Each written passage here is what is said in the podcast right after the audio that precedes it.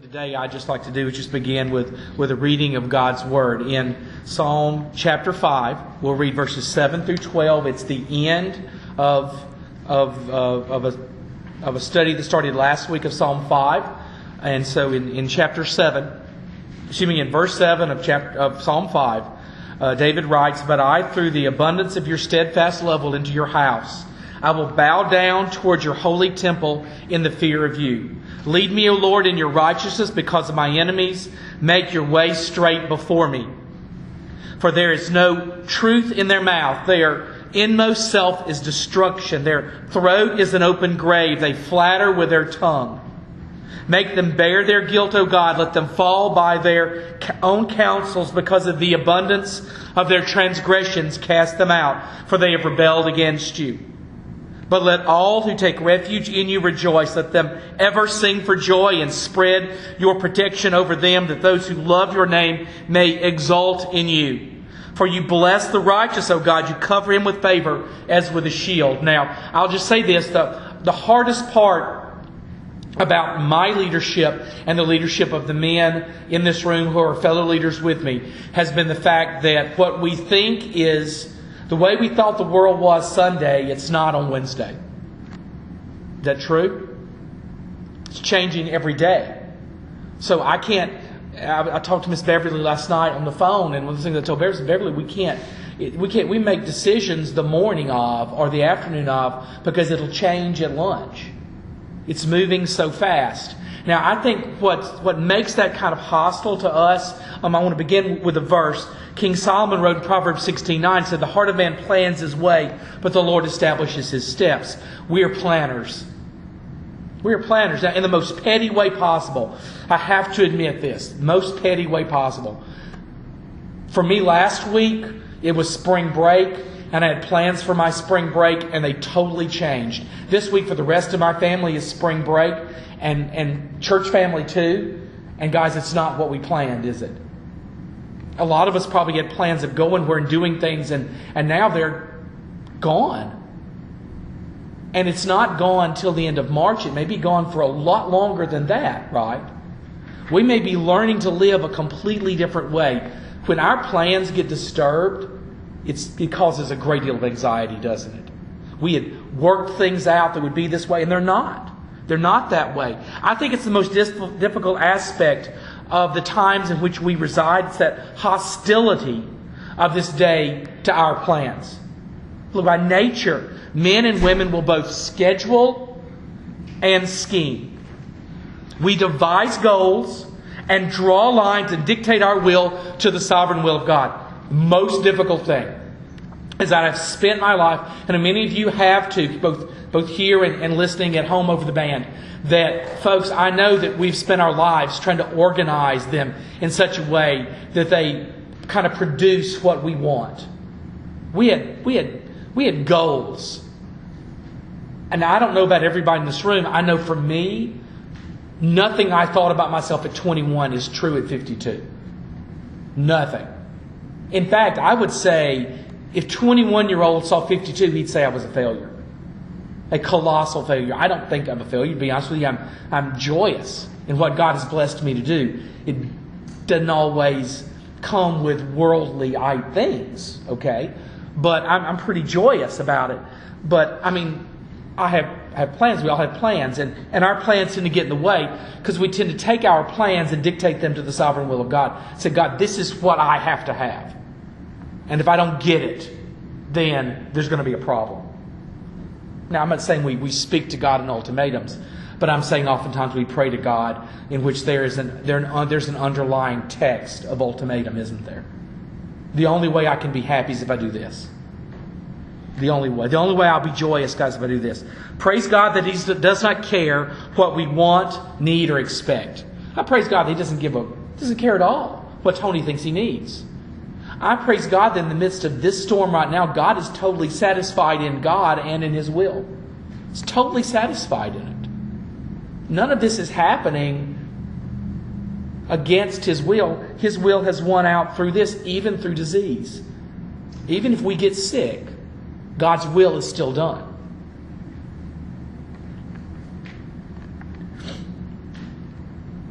All glory to the Lord because he gives of his infinite wisdom and his perfect eternal plan to undeserving men and women. What is so great is that God trumps my plans with his perfect will. God says, Oh, you say you want this, but that's terrible. I'm going to give you what you need. You say this is what will make you happy, I'm going to make you joyous. You say the only way you can live is if this happens, I'm going to give you eternal life. That God's will is always better and that He gives it to us and we don't deserve it. Do not deserve it. From this truth emerges the rightful desire that we have for the guidance of Jesus in all matters that we face. That this is where we ought to be today, right now. Not just the people in this room, but everybody who hears this. This is where we need to be. And that is on our knees, requesting from our God the wisdom that only He can provide. God, give me wisdom. Please, God, give me wisdom. Because I don't know where to do, where, where to turn. I don't know what to do. Look, in knowing God, um, J.I. Packer wrote this. He said, Guidance, like all God's act of blessing under the covenant of grace, is a sovereign act. Not merely does God, God's will, God, does God will to guide us in the sense of showing us His way, that we may tread it, He wills also to guide us in the more fundamental sense of ensuring that whatever happens, whatever mistakes we may make, we shall come safely home. Slippings and strayings there will be, no doubt, but the everlasting arms are beneath us. We shall be caught, rescued, restored. This is God's promise. This is how good He is. He is so good that He prescribed for us a perfect will, and if we mess it up, if we mess it up, He neither leaves us nor forsakes us. And, and the best image I've got is an image from my life. Okay, for my life right now. Brother Brian, it's chasing a toddler. And you got to let her run, don't you? Because she'll never learn how if you don't. You've got to let her run, and she's got to bump her, you know, bump her head every once in a while, because she'll never learn. But at the same time, you run with your hands just behind her, right? There may be a spill every once in a while, but no injuries, right? Joseph, they're going to skin a knee every once in a while, and they're going to fall off of something that you didn't know they were big enough to climb up on, and then you figured out they were just big enough to climb up on it. But we don't let them get hurt because we love them. So there's going to be some scratches and some bruises, but no major damage. And that's because God loves us so much, and that is His, his illustration. Look, the specific joy of the psalm resides in the truth which Packer illustrates that the sovereignty of God is so absolute so much a reflection of the unchanging nature of God that when we are confounded by circumstances or surrounded by obstacles, we will never be lost. We cannot lose ourselves.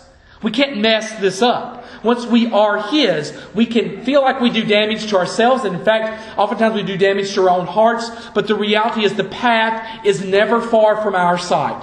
And God will do everything within His infinite power to see to it that we walk every step of that prescribed path. Every step of it. Literally, His arms are beneath us, always to catch us when we stumble. Although we will at times struggle in His grasp, and that's what they do. You know, you reach out and you grab that toddler. What they do, they start wiggling, they throw that head back, and they do all those things to try to get away, don't they? He's just better at holding on to us than we are holding on to our own children. Joseph, you can't keep Olivia from getting from every hurt, can you?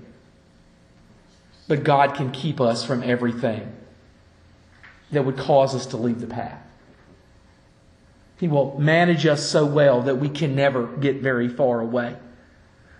The blessed Christ can no more let us go our own way than he can deny his own divinity. This is an expression of His divinity, of His sovereignty, and not of our goodness. He doesn't let us go because He's good, not because we're good. Now let's look at the next two stanzas quickly. Stanza three.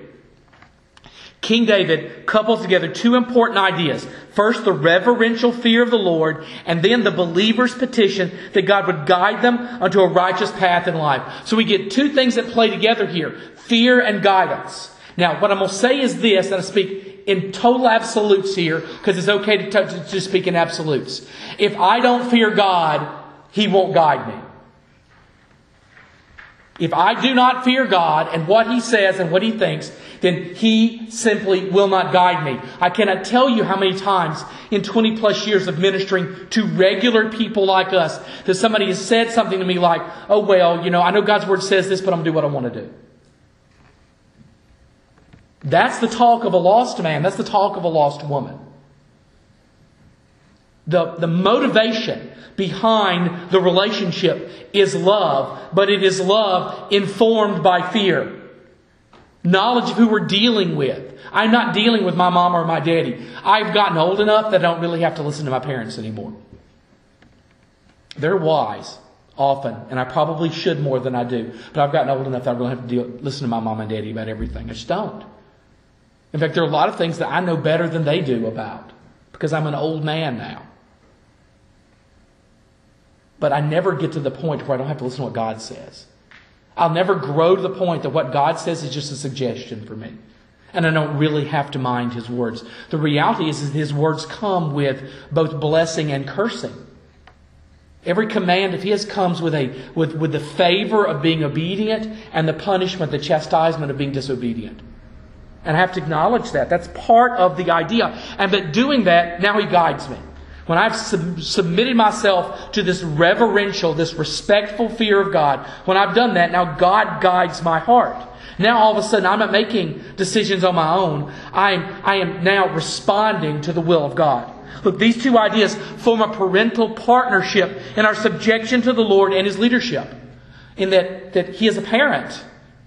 He now gets to parent me as he needs to. He now gets to be my heavenly father. Not just the Lord of all creation, but literally my heavenly parent. Who is always trying to keep me from harm and guide me to blessing. He's always doing that.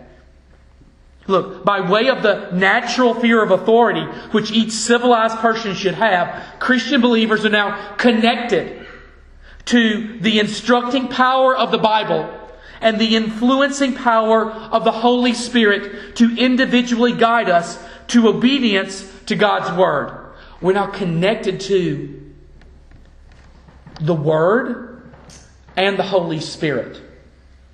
So now the Word formulates in us that perfect will of God. It doesn't mean that I get, my will becomes His will. It means I have a deeper and greater understanding of what His will is. Because he's expressed his will within the pages of Scripture. I know what he wants me to do. It's right here. It's before me. In, in, in every avenue of my life, it's right here. I've got the power of the Holy Spirit for me to understand that for me to implement that will in my life. Look, beginning with the concept of respectful fear for a divine Father, we're brought into a serious relationship a serious, submissive relationship with Him.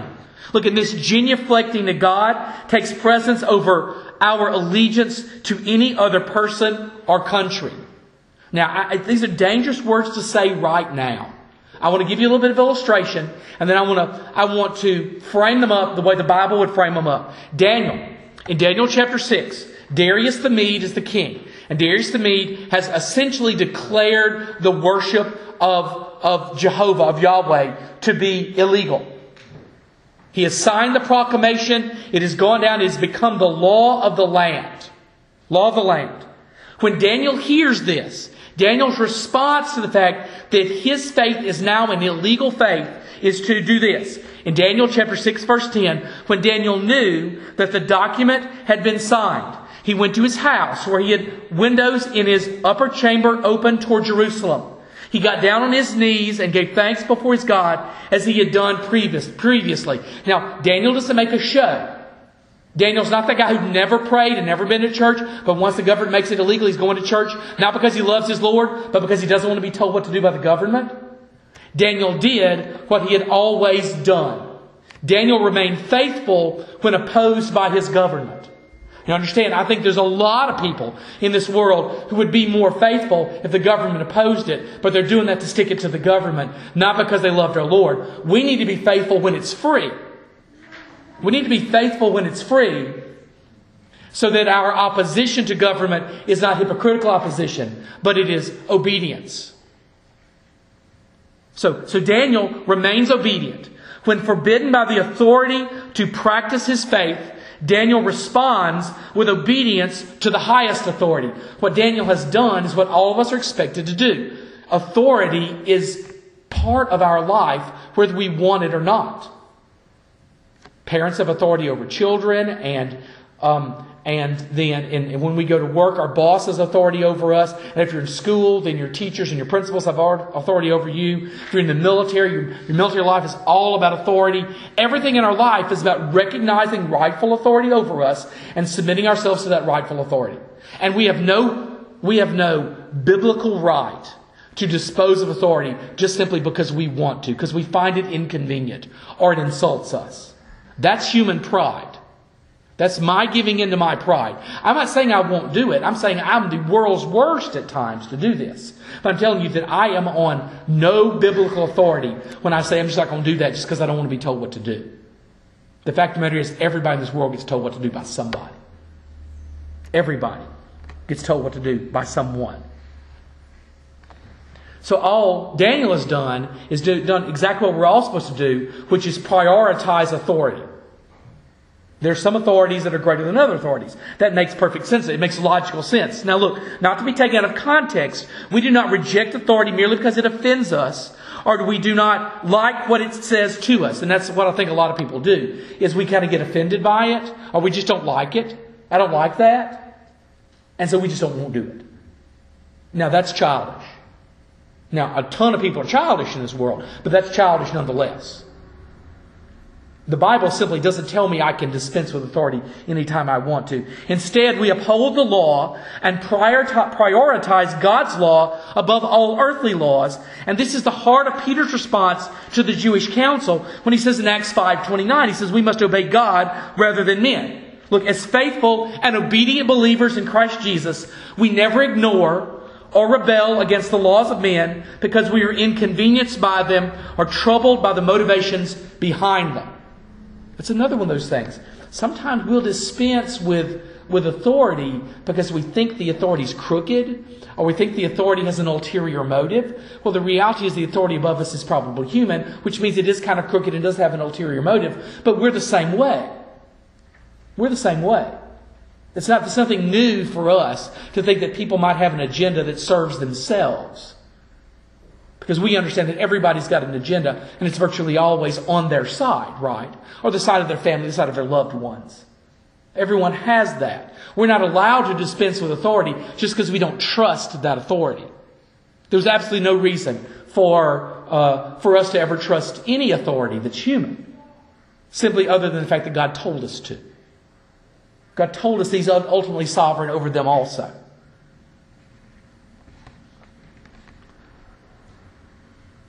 Instead, we fear God first. Obey men when their ends do not conflict with the words of God and trust Him to guide us on the path to righteousness. Only men and women who have submitted themselves in fear and respect to God can hope to walk in a pleasing way before their God. This is ultimate for us, folks. This is ultimate for the content of your life from the time you come to Christ till the time He calls you home. If we get fear and respect and submission wrong, we are going to get so many things wrong in our life. Do you understand that? We're going to be those people who look back on over decades of our lives and say, God, why didn't I use that for you? Well, we didn't use it for him because we didn't respect him enough. We didn't love him enough to do what he says. The only way to, to really please God is to submit ourselves in fear and respect to God. But Jeremiah teaches in Jeremiah 10:23 says, "I know, O Lord, that the way of man is not in himself, that it is not of man, that the way of man is not in himself, that it is not in man who walks to direct his steps." It's not in us to direct our own steps.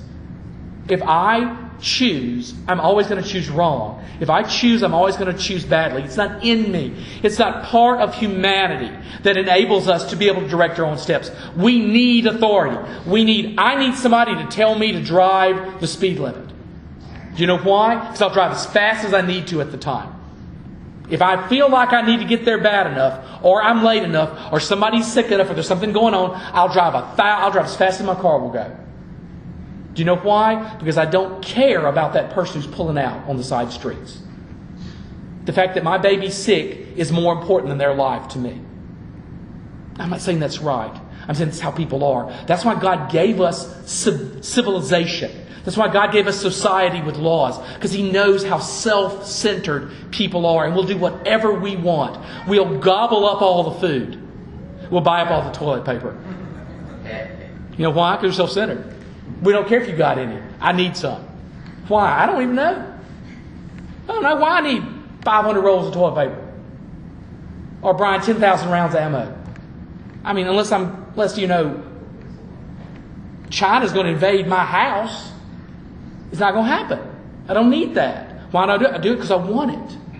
Because I'm driven by compulsion. Right?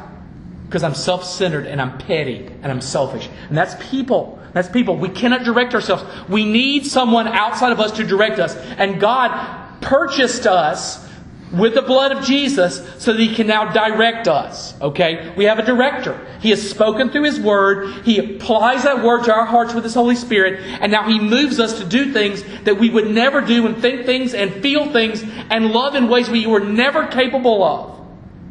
Because we have now been connected to his word and his power. Our steps need the direction of the holy and just God, and we must acknowledge His desire to lead, our willingness to accept His direction, and the desperation the church should wisely express when we recognize the need for God's leadership in every aspect of our lives. If there's one revival that must happen here right now, at this moment, there's one revival. It is a revival of our seeking God's will about everything. Just like when tragedy always happens, churches fill up, people become more faithful, they pray more because they're scared. Here's the thing let's translate fear of circumstances into fear of God and translate fear of God into submission to God and obedience to God. Because when that happens, we'll become the most God seeking people ever. And as I've said before, you cannot get the church wrong if you're seeking God. We will not be wrong if we are truly seeking the wisdom of God. If we're truly seeking it. It's what God desires in this, I firmly believe, is a revival of our seeking His will.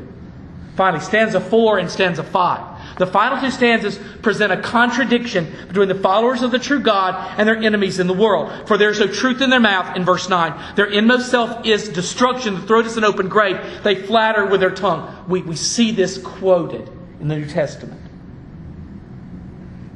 While we understand that all of us have been enemies of Christ, and the truth that none came, and it's also truthful that none came willingly to the cross.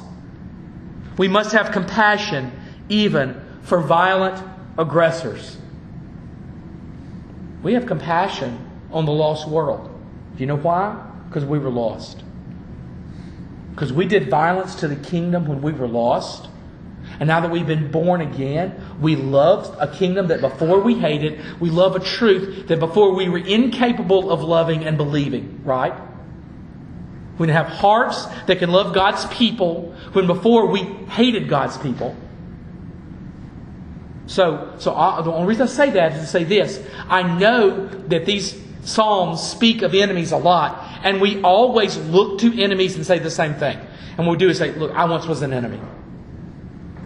Let's share the truth with the enemies. We send missionaries around the world to speak to the enemies of God. We, send missionaries around the world to literally speak to people who are in false religions, condemned to death, who hate our God and hate His way. And yet, we, we send the truth to them.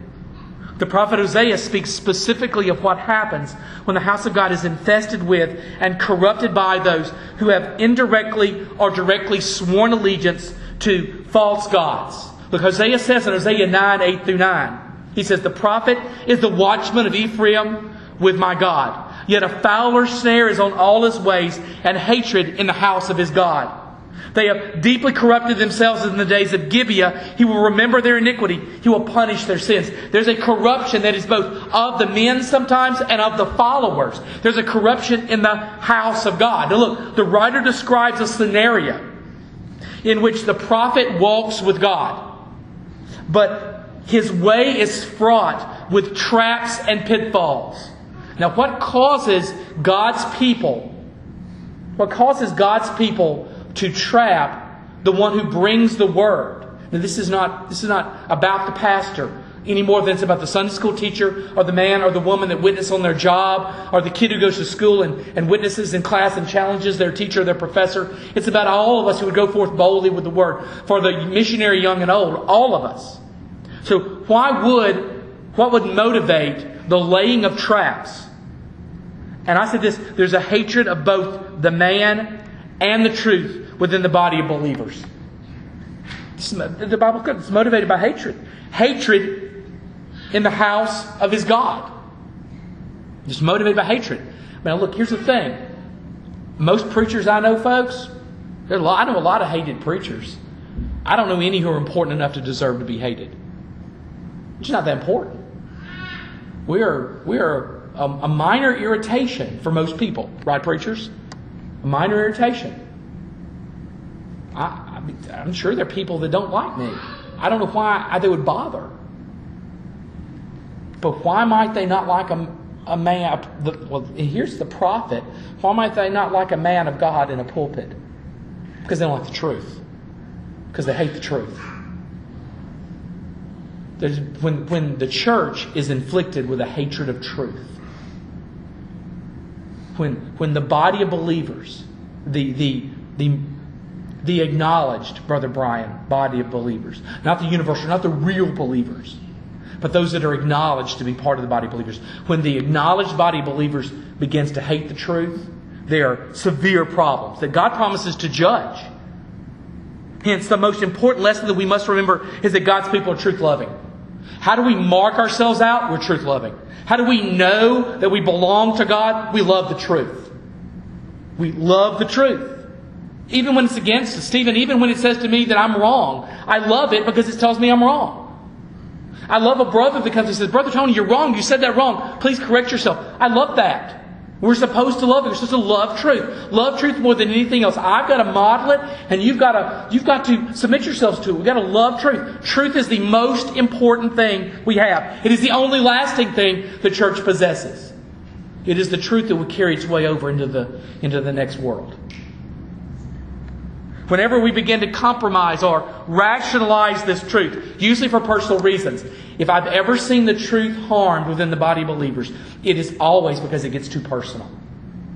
The truth that's inflicted upon my neighbor is one thing. The truth I have to submit myself to is radically different. When the truth gets to be against me and against my family and against my kids, then it becomes a real problem. We slide down that bitter path which downgrades the Bible to suggestion. If there's anything that describes the 21st century church, is that biblical truth has become a suggestion. If you want to follow this, follow this. If you want to choose something else, Brother Kyle, just interpret it another way. Somebody, there's somebody out there that says what you want to hear, go find it. And believe they're right and everybody else is wrong.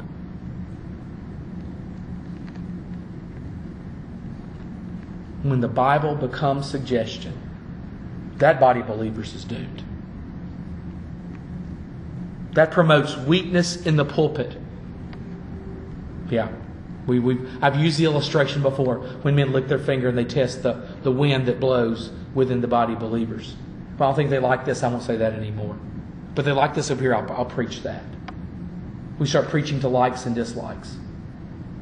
And I quite imagine in a, in a, in a world of, of media, of multimedia, a world of social media, I quite imagine the temptation is even greater now than it ever has been. Ever has been to play to the crowd, to want to please the crowd. And, and finally, shallowness in the sermon. You know, it's the best way to get people on your side? Don't say very much. They won't hate the truth if there's not any truth in it. They won't hate the truth if it's all stuff they wanted to hear and they just love hearing it. They won't hate the truth at all if there's not any truth to hate. It ends in the personal corruption of God's people by their own wicked and disastrous will. What happens is if I won't get up here, if the other pastors won't get up here, if the Sunday school teacher and the friend and the mom and the dad, if we won't stand for the perfect will of God as expressed through the inerrant word of God, if we won't do that, what we've done now is allowed, left a vacuum, a void, and we've now allowed people to fill it in with their will. Now, people can say what they want to do and how they want to live and what they want to be. And it's always corrupt. When Christ does not reign, then we reign over ourselves. And as Solomon reminds us in Proverbs 14 12, there's a way that seems right to a man, but its end is the way to death. When I lead, I'm always going to lead to death. When I lead, I'll always lead to destruction. When I lead, I will always destroy. When God leads, we flourish we thrive. When I lead, we crumble. When you lead your life, it will crumble every time. When you get your way, it's always the wrong thing. When you get God's way, it's always the right thing. Always the right thing. However, the difference in the attitude of the church and God's response to that mindset is staggering. He gives us this, this final thing I want to share with you very quickly. In Psalm 55, back, back in, at the end of it in verses 11 and 12, but let all who take refuge in you rejoice. Let them ever sing for joy and spread your protection over them, that those who love your name may exult in you. For you bless the righteous, O Lord. You cover him with favor as with a shield. Look, when we take refuge, we can truly rejoice in every circumstance. Not just when things go our way. See, that's the thing. There's that fair weather friend aspect of the 21st century church, which is that I'm so happy because everything's going my way. And the one day it turns, there's something wrong. There's something wrong. We're still those, those people singing the funeral dirges. We're still looking for our way and, and what we want above God's will. Look, there's an exchange here. We sing His praises, and Christ protects us so that we're able to declare His name to the world. So, what's our response today to all of this truth? Sing the praises of God, whatever we get. In the middle of a pandemic, we sing the praises of God. Not able to be together the way we want to be. This room is usually pretty full on a Wednesday night, and now there's a huge echo in here that's not dimmed by the bodies at all. I didn't get this is not my way. It's not what I wanted. Praise him in the midst of it. Praise him even though I'm getting something in my life that I never asked for and nobody would ever want. Praise him. Praise him nonetheless. Why? When we praise him, he protects us that we're able to declare his name to the world. When, when he protects us, then we're now free as a people obsessing over the righteousness of God, surrendering to His Word, guided by the Holy Spirit. Now that's who we are. We, we obsess over the righteousness of God. I want to be righteous. You need to want to be righteous. All of us in church need, we need to be want, we need to want to be righteous. And we do that by surrendering to His Word in every aspect. Not arguing with the Word of God. Whatever the Word of God says, that's what we implement. Whatever the Word of God says, that's what I do because God's Word's perfect. I will never go wrong following God's Word. I will never go astray. My life will never be harmed if I follow God's Word. guided by the Holy Spirit. Because when I follow God's Word, the Holy Spirit guides me. He shows me things. As we talked about this before, I think it's the most amazing happenstance in our lives. And that is when we, folks, when you turn from page to page when you're reading through the scriptures. And man, Brother Brian, every page breaks your heart. Every page, like, I never saw that before. You've read it a dozen times, but it never meant anything.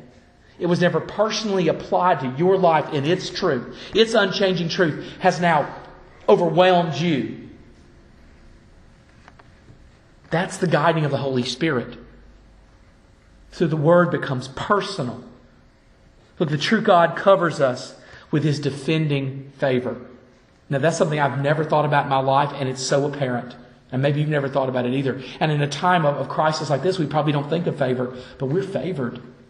God has blessed us. We can't be together, but God's blessed us. We have, an, we have a way to connect with people right now in this entire church without even trying very hard. I pushed a button. Favor. Favor. What did the church do in the Middle Ages? They just got sick. They just met and they got sick. We can meet just the press of a button. And everyone can stay connected, and everyone can pray for each other and love each other. We're experiencing the favor of God right now, and it's a favor that defends us. And it defends us why? Because we've submitted ourselves to Him in reverential fear. We believed the Word, and now we intend to practice the Word in our lives, and it's guided by the power of the Holy Spirit, so we can now go forth and proclaim His goodness. Let's pray.